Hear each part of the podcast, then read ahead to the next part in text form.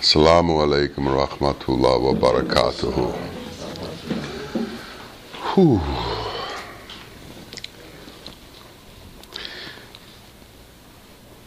In this world, the usual way you obtain things is uh, through some sort of barter. Uh, you work in exchange for your work, you get uh, money. In exchange for money, you buy things. So there's an exchange. You give, uh, you work, uh, you obtain uh, money.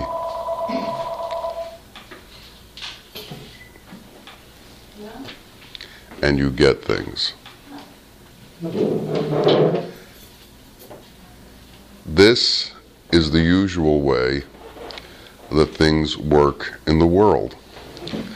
But there are things in this world that you can't buy. And these are the things we usually talk about here. And the question is how do you obtain the things? How do you obtain the things that you can't buy? How do you get them? And what are these things that you can't buy?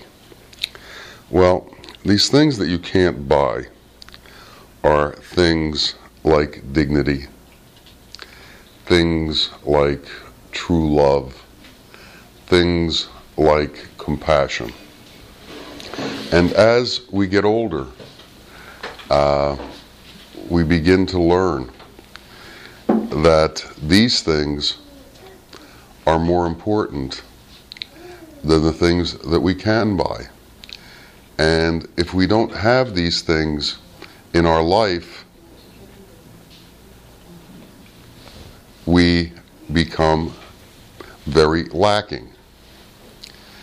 So we have to know how and we have to understand how to be able to do it. Now, the rules and regulations for those things are different than the rules and regulations for barter. And you can't obtain those things in the same way that you obtain things in the world. You can't work, somebody gives you something, and you exchange it for that. It doesn't happen. It can't happen. It won't happen. The only way that you can get things like dignity is to give it to other people. And when you give it to other people, you get it. So, if you want to become dignified, you have to give dignity to other people. Now, where do you get the dignity to give? You haven't bought it. You can't buy it. Where does it come from? It's already in you. But it doesn't become actualized until you give it. In other words, it's in a dormant state inside of you.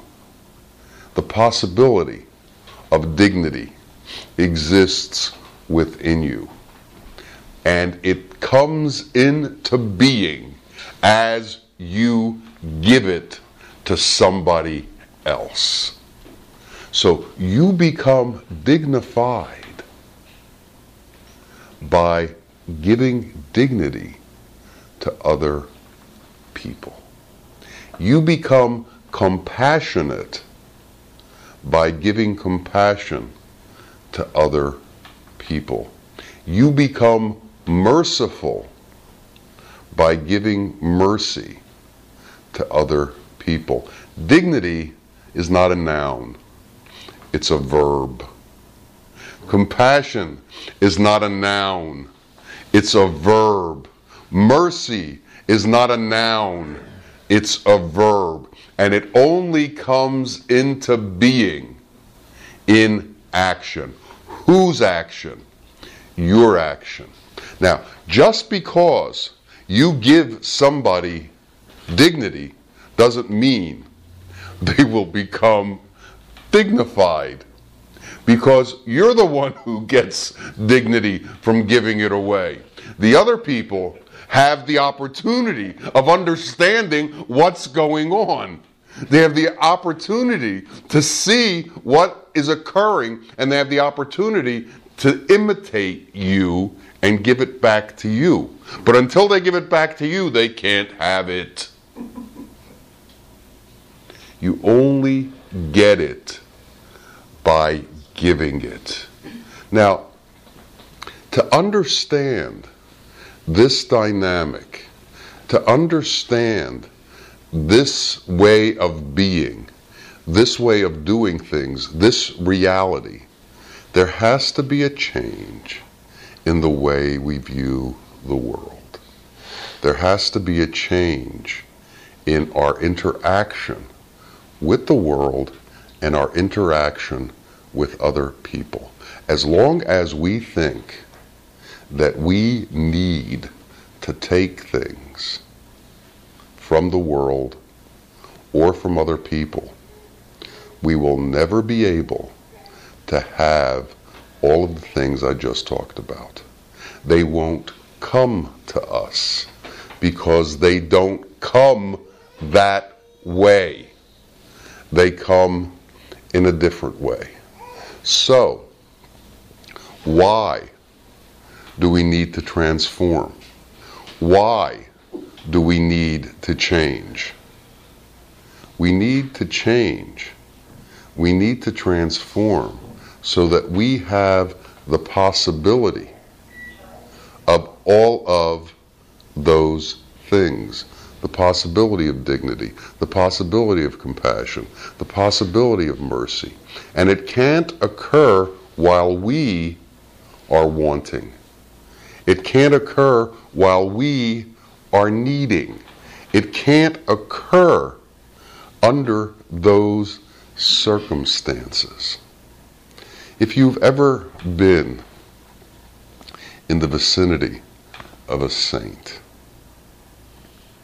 what do the saints have in common? They give. You go to them for your benefit. You don't go to them for their benefit. And they allow you to come to them not for their benefit, for your benefit. They don't need you, you need them. And they know that and understand that. The prophet said, I came as a mercy for this world. Verb. He came to give mercy to the world. Now, why are we here? What's the reason that I am here?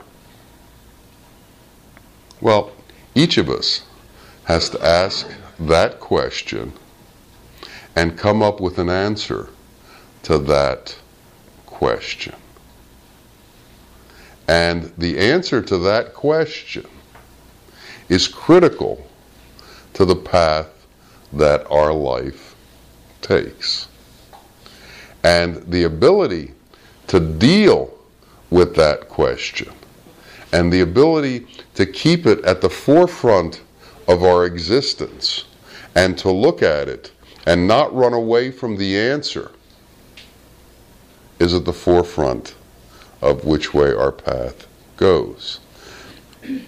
What happens is, in the beginning stages of asking that question, before wisdom has entered into our being. We are beings without wisdom. And being beings without wisdom, we do all the things that beings without wisdom do.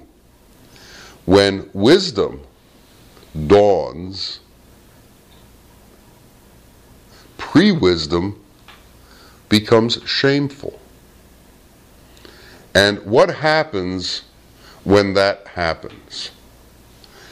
Depends on your egocentric self and your identification with pre wisdom.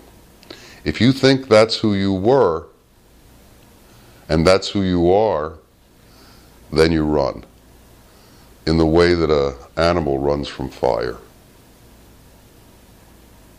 The heat of wisdom becomes too much to bear, and the regret of past actions becomes too much to bear the light of the wisdom that dawns.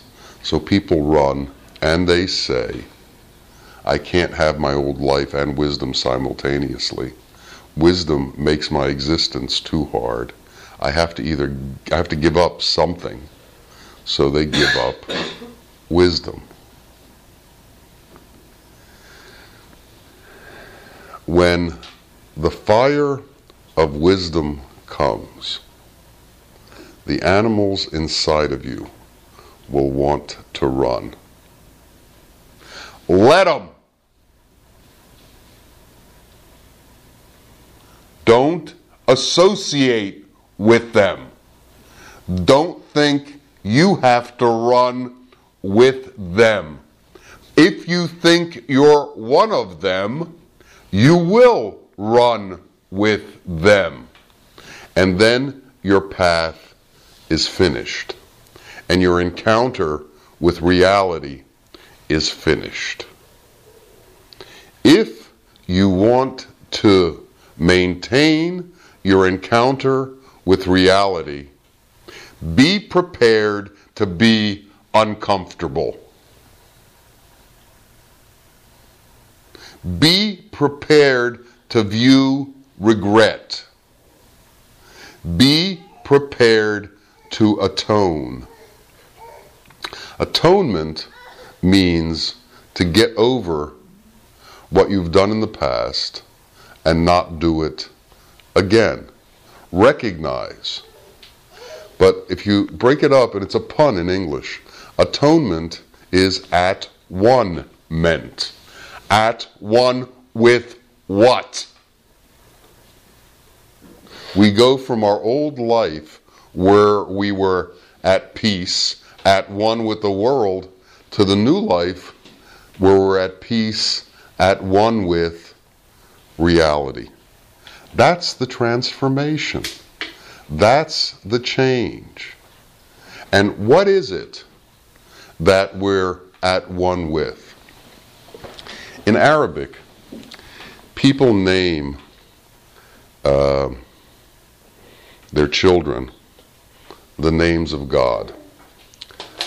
However, mostly when they do this, they put the word abd, which means slave in Arabic, in front of it.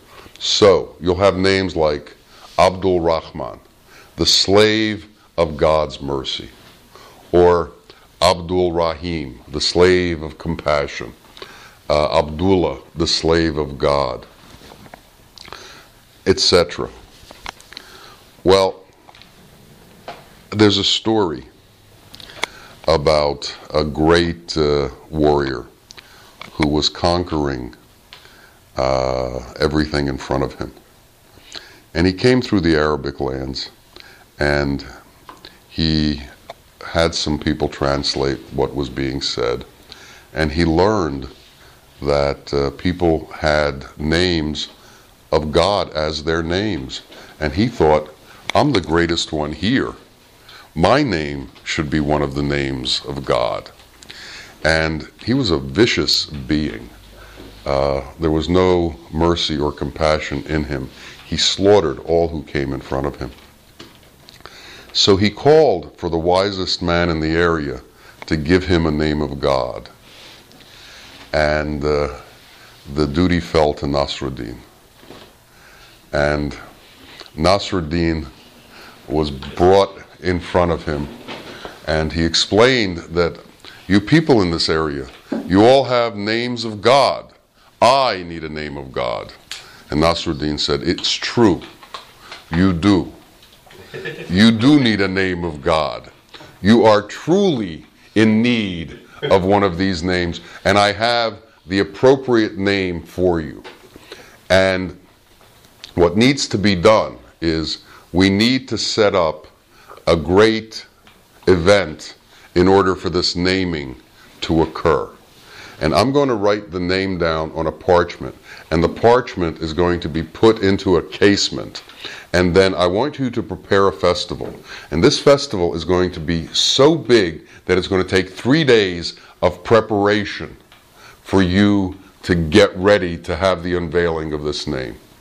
So he wrote the name on the parchment, put it in the encasement, put it on a table, and he told this man to begin preparation for the festival. As they began the preparation, uh, Nasruddin knew it would take three days, so he left. And he began to travel in the opposite direction. they prepared the festival. The people from all over were invited. They came, they unveiled the name, and the, the uh, conqueror looked at it and it said, God damn. now, the point is that there, he didn't read it out loud, by the way, he just put it down. Uh, and Nasruddin was already three days away. The point is that we are all slaves to something. We can be slaves to damnation or we can be slaves to mercy. Where on that spectrum do we exist? Where on that spectrum do we place ourselves? Where on that spectrum do we want to be? And if we want to be in the part of that spectrum that has dignity and that has compassion and that has mercy, then we know we're in a ride that's going to lead to a lot of discomfort. Because we're going to have to be able to atone for the whole life that existed before that that wasn't like that. And that means removing parts of ourself, pulling from ourself those parts that are connected to the animal self. Now, I don't know if anybody's had a tooth pulled, but it hurts. Pulling out anger also hurts. Why? Because anger doesn't want to go. It doesn't want to die. Lust doesn't want to go. It doesn't want to die. Jealousy doesn't want to go. It doesn't want to die. And you're going to feel the death throes of getting it out of yourself. You're going to feel the death throes of what it does inside of you on the way out. Because what's it going to do to be able to stay? What's Satan's tool that he has left when the light has already shone and now you're aware of the difference? What's left is to make you incredibly uncomfortable. And that's what he does. He makes you incredibly uncomfortable. Now, can you go through the discomfort of cleansing? Can we go through the discomfort of becoming purified? Can we sit still while we are being operated on? When Ishmael, or Isaac, depending on the book that you read, was told to be sacrificed by his father, Abraham, he said, I'm ready. When you're with a wise man and they're helping you, you have to lay still while you're being operated on. When wisdom comes, you have to lay still during the operation. And there is no anesthetic. These things have to be taken out. They have to be taken out somehow. And we have to be volunteers in allowing it to be taken out. There is no compulsion in going on this path. Because what happens is, when there is, is compulsion, it becomes hypocritical. And the difficulty that really happens of that operation never occurs. All that occurs in compulsive religion is that the rules of the world become transmuted into the rules of religion, and you're dealing with exactly the same rules and exactly the same dynamics. The lust for power transfers into religion. The lust for real estate transfers into religion. The lust for money transfers into religion. And religion becomes, when it involves compulsion, a repository of various worldly lusts under the name and guise of wisdom, but not in truth, only in ritual and hypocrisy. When the reality happens, it can't be forced. There has to be a volunteerism on the person who's involved, or it can't happen. And that's why there's no compulsion in religion, because I can't force you. You can't get dignity unless you give it away. You can't get wisdom unless you allow yourself to be operated on. You have to allow yourself to be operated on. You have to allow yourself to go through the difficulties. You have to begin to welcome the pain of self recognition. You have to begin to welcome the difficulty of becoming one who gives. You have to begin to welcome the pain of feeling the pain of the ones who are around you. You have to welcome the difficulty of, of, of having empathy. When you walk through the world in an eggshell or in a plastic box and you separate yourself from everybody else, you don't feel the rest of the world. But when empathy enters your being, then all of a sudden you feel the pain that surrounds you. You feel the difficulty that surrounds you. And it also causes you pain. Now, this is an entirely different kind of pain. This isn't the pain of your nafs leaving. This is the difficulty that is burdening your brothers and sisters. And when you feel that pain, and when you've relieved yourself of the lower self, you can be a salve for this pain. And you can be an actual doctor for this pain. And you become a doctor who doesn't who diagnoses automatically. You almost people don't have to tell you what's wrong. You feel it. And then you become the answer to that. And that is reality. God gives before you ask. If you begin to do His work, you begin to give before you're asked. Because it becomes your nature. It becomes reality. This is what you're in store for, folks. And we have to go smiling and grateful and understand that to be able to see this is a great grace. And the only true peace that comes in this world comes from understanding this. May peace come to each of our hearts, and may we all understand it. Ameen, Ameen, Ya Rabbil Alameen.